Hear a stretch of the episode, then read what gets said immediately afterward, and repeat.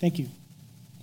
Well, as I said, we're in a sermon series on First John. And uh, 1 John, we call it a letter, but it, it's really a collection of sermons, which is kind of odd to preach a sermon on somebody else's sermon. But that's kind of what we've been doing this summer in our series on First John. And today uh, we go to um, 1 John chapter 2, just the end of it.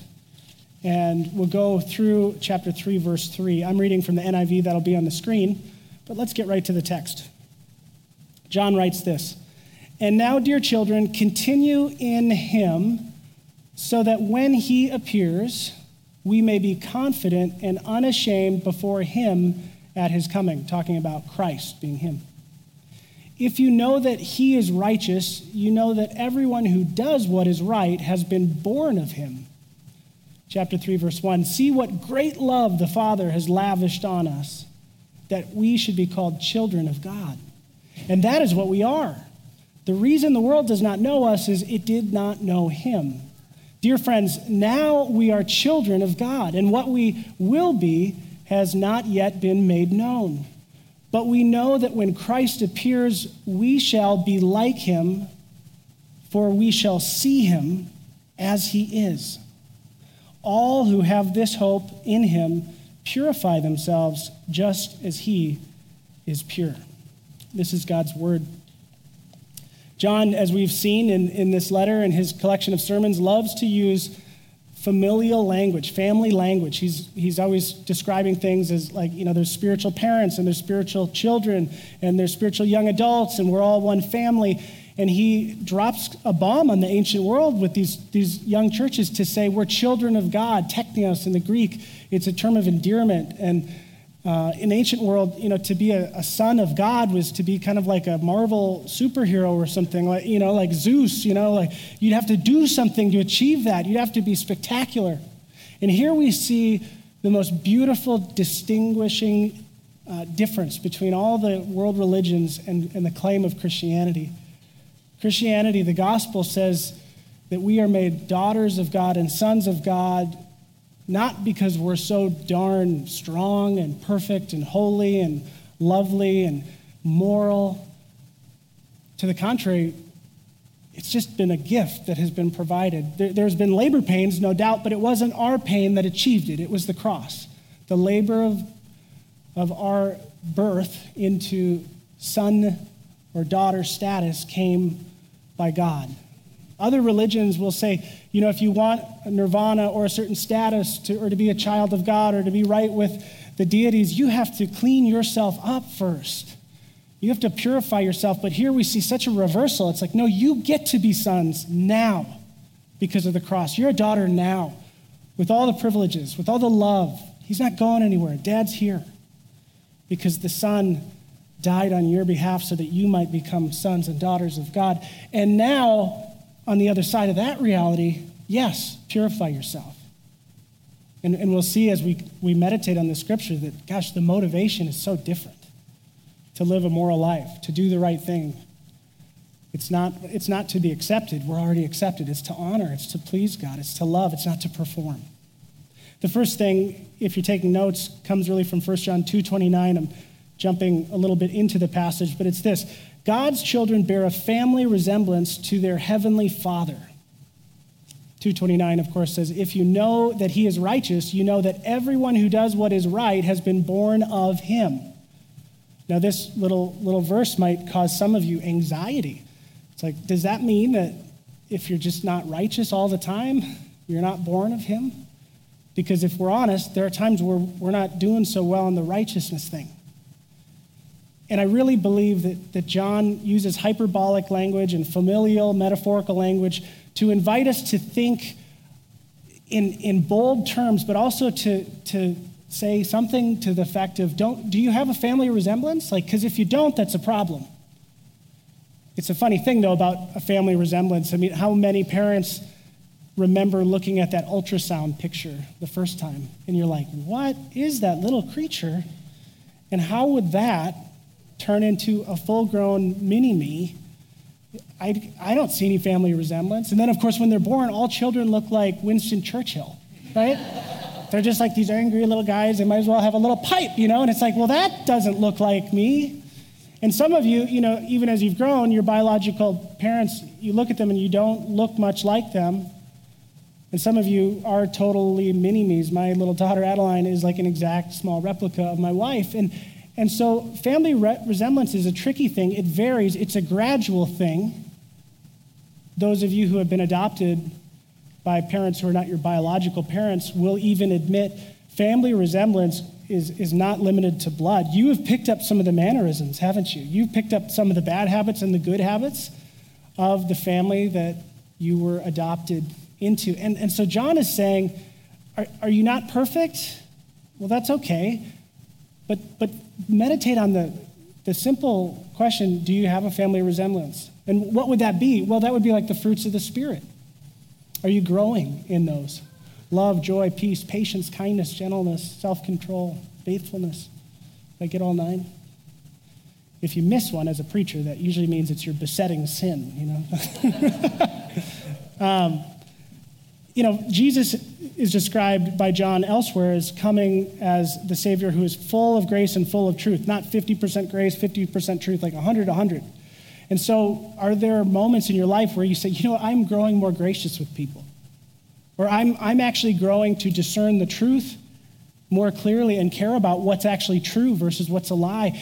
When you notice that, this should comfort you, not condemn you. It should say, you know, I'm growing into a family resemblance.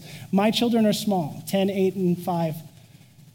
And so I see little mannerisms and they take after me in little ways, but, but I'm really kind of excited to watch them age into their 30s and 40s by God's grace because that's right. That's when you get to say, wow, you've like walked like your dad. You, you, you have nose hair like your dad, you know, so, you know, whatever. You really get to see the family resemblance, and hopefully you'll start to see the spiritual resemblance. We pray that our kids care about the gospel and they care about eternal things.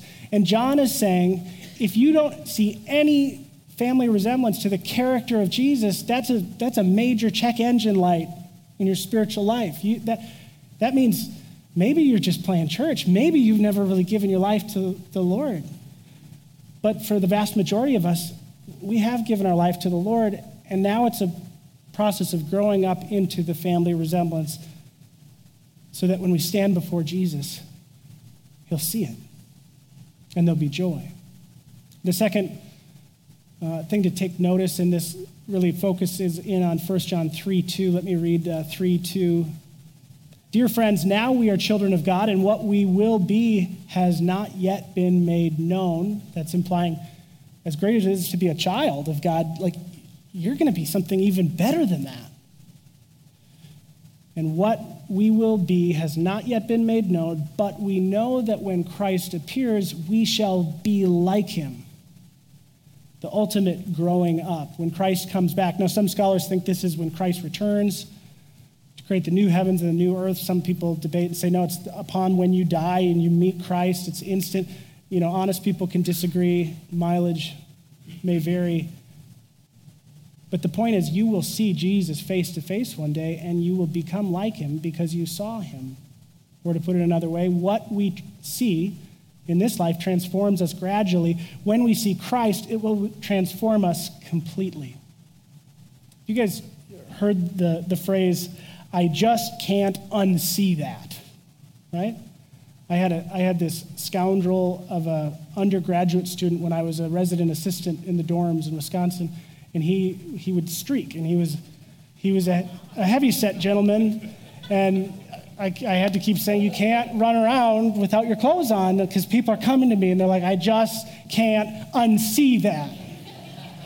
And he, he just got a kick out of it. He had a very healthy body image, I guess. Um, so some of the stuff we can't unsee is kind of funny and it's trivial.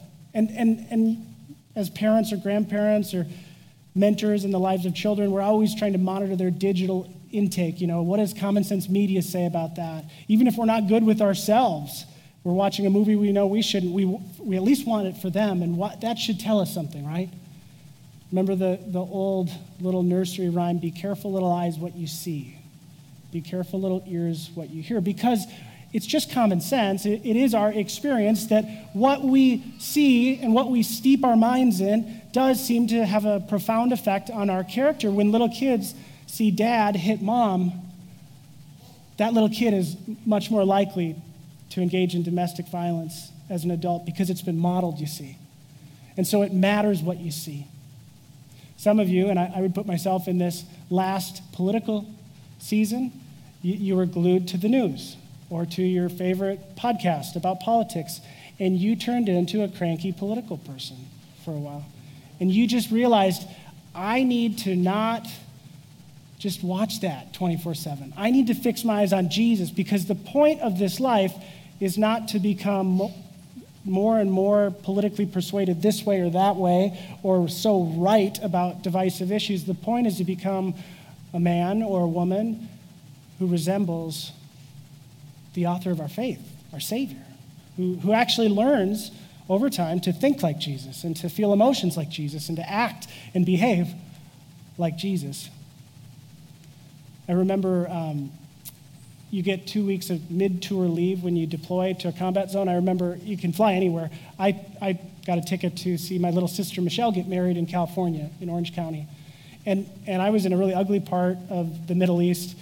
And so it got to the point have you guys ever just looked at something so long and you close your eyes and you see those things? Like when I play Legos with my kids too long, I'll like close my eyes and I just see the minifigures.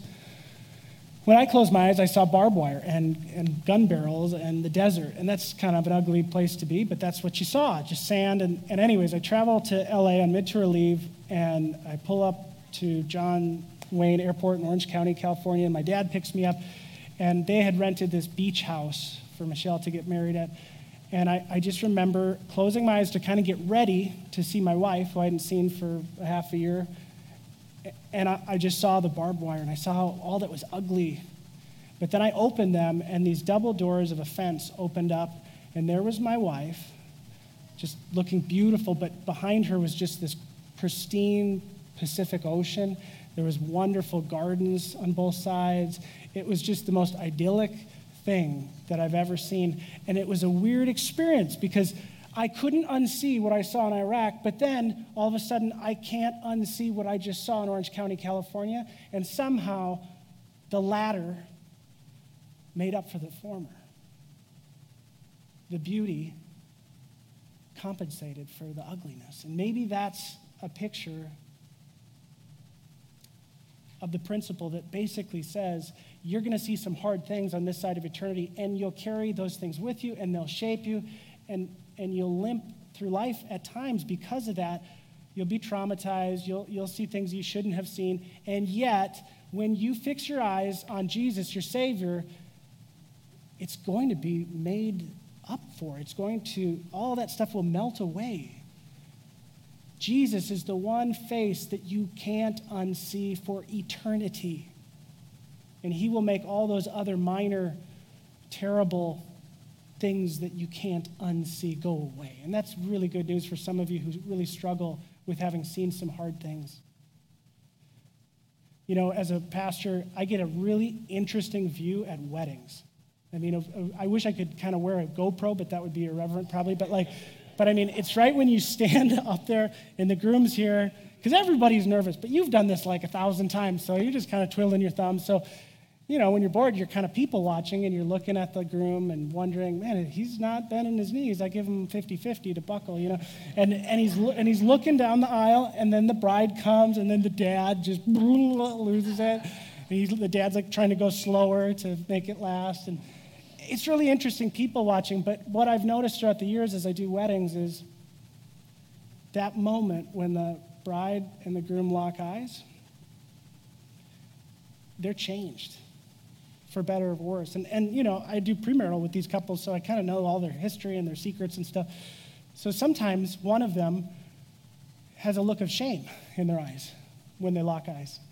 And you can just tell that one just feels very unworthy to be with the, the other, or very disappointed because, you know, they made decisions that, that really hurt their partner, whatever it was. And sometimes there's just a confidence where they've prepared and they, they've leaned into it and they've trusted God for this day, and it's just nothing but celebration. And there's every variation in between.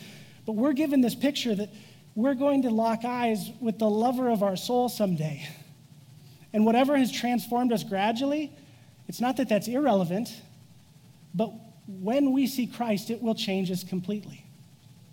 We'll be completely changed. 1 John 2:28, the beginning of the text says this, "And now, dear children, continue in him or have union, remain in union with Christ, so that when he appears, we may be confident and unashamed at his coming."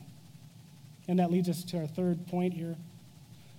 The more like Jesus we become now, the more joyful we'll be when we see Jesus face to face the more like Jesus you choose to become by the power of the Holy Spirit in this life, the more loving and gracious and kind and fast to forgive and all of that you choose to embody now, the more joyful that moment where you lock eyes with your Savior will be. That's just true. We don't want to read more than what's clear in the text, so I don't want to speculate, but we can at least say this for some of us, there will be a sense of shame. And I don't mean the, the, the, toxic shame, like the psychological shame that, that says you're worthless and God will never love you. Not that shame.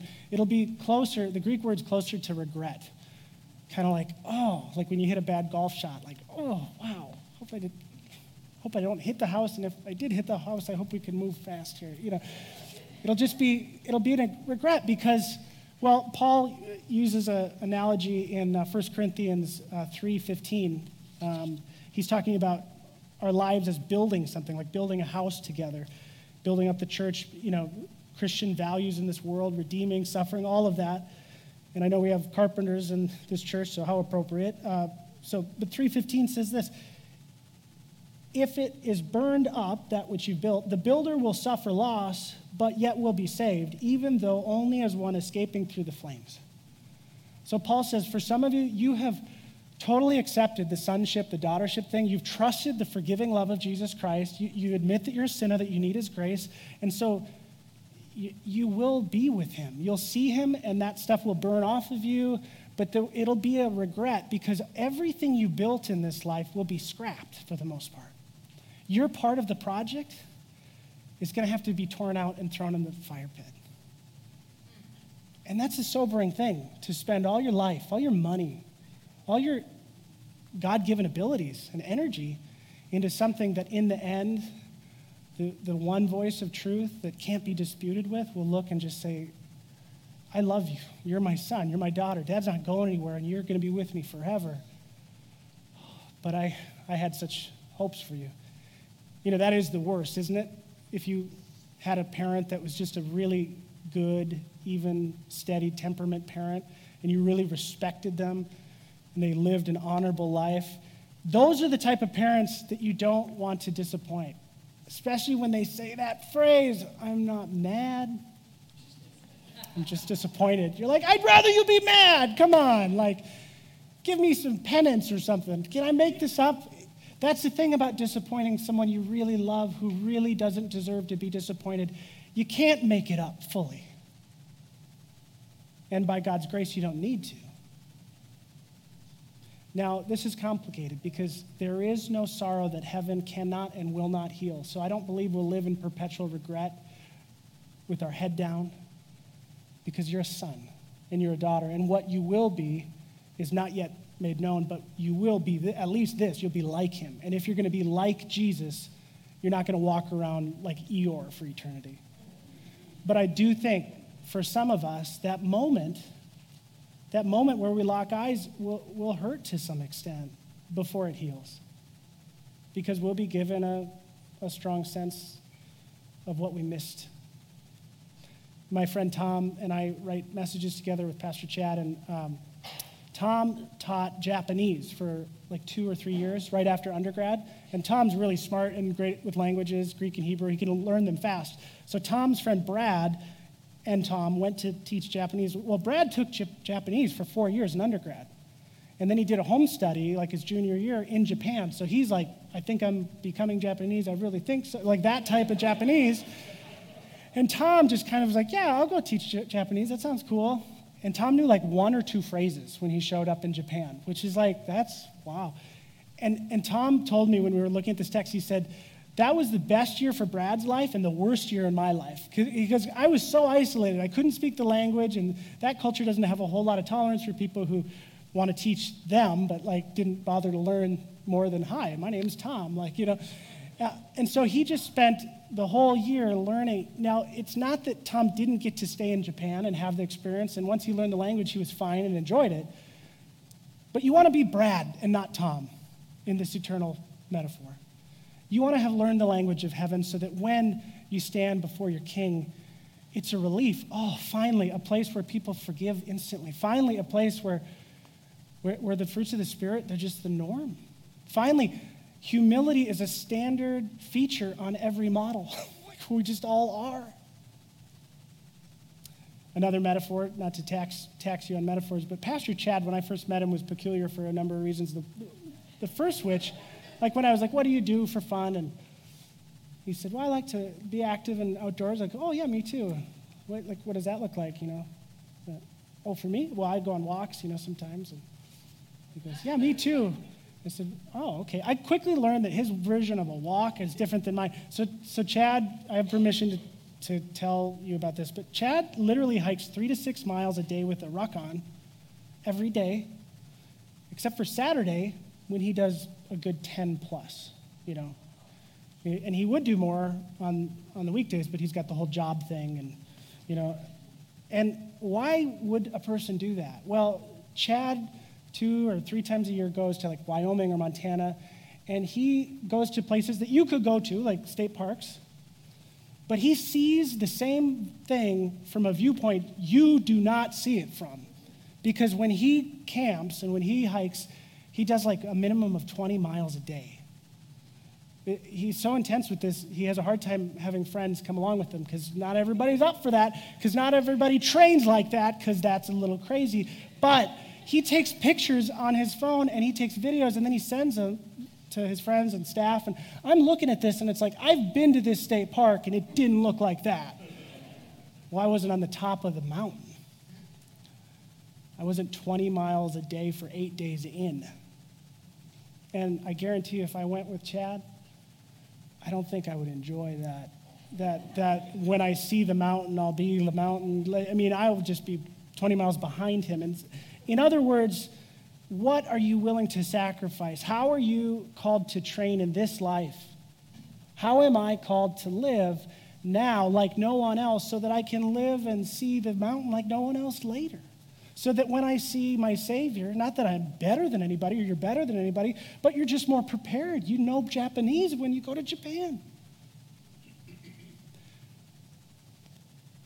One, one preacher I, I remember the joke. He said I, he was teaching on hell, heaven and hell once, and someone asked a tough question in the Q and A afterwards, and, and his answer to the question was something like, he said, "Well, some people are in hell by their own choice because they just really wouldn't like heaven." And the guy challenged him. He said, "Like, what would be an example of that?" And he's like, "I don't know. Like, if you were a sold-out white supremacist."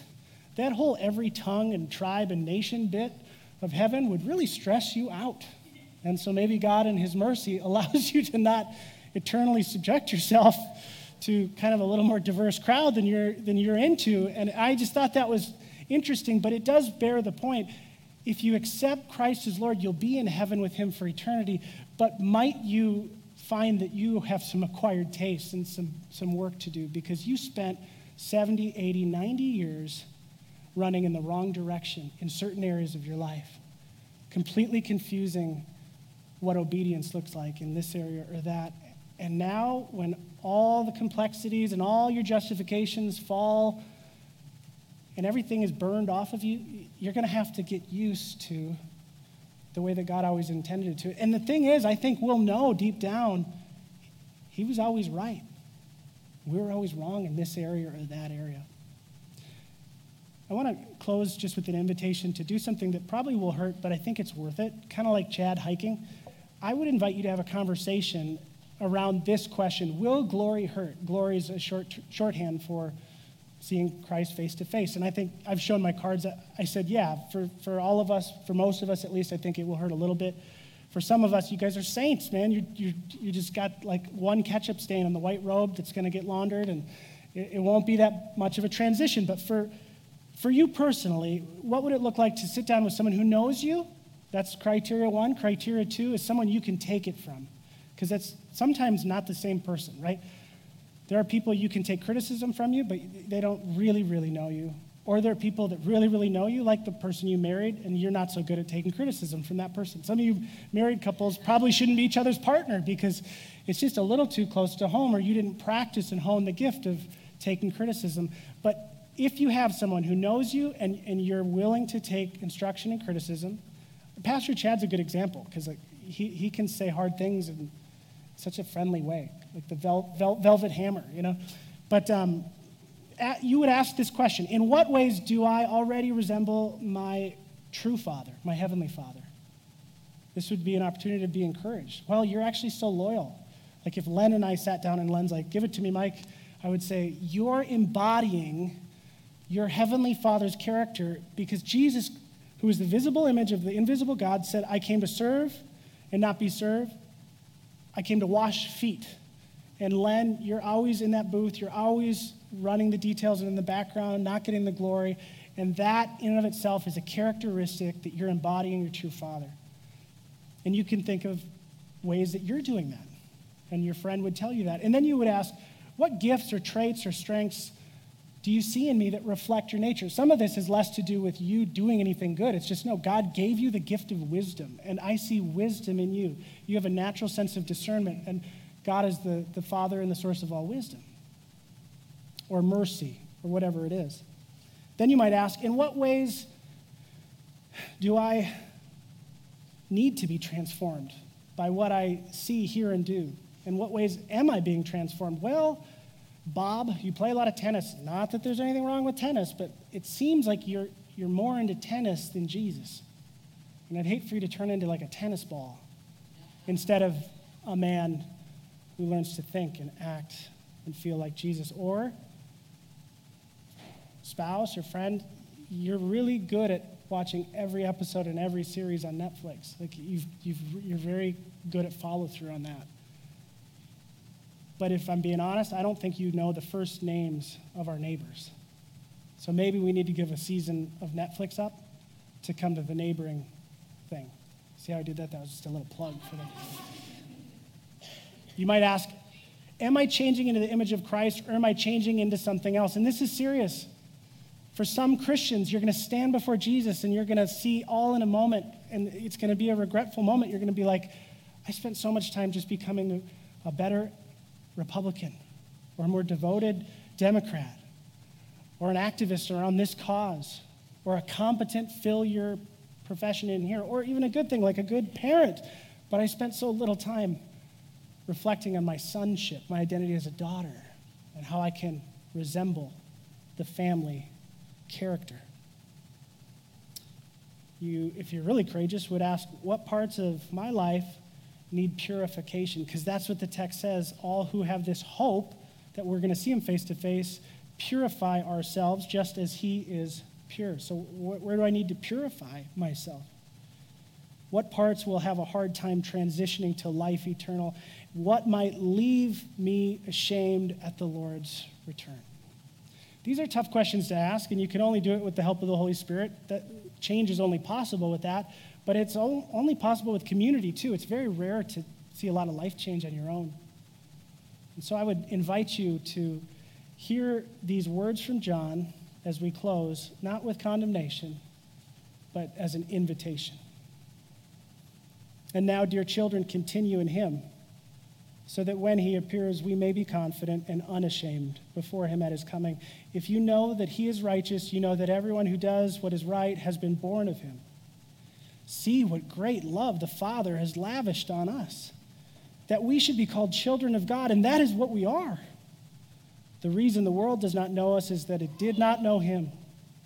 Dear friends, we are children of God, and what we will be has not yet been made known, but we know that when Christ appears, we shall be like Him, for we shall see Him as He is.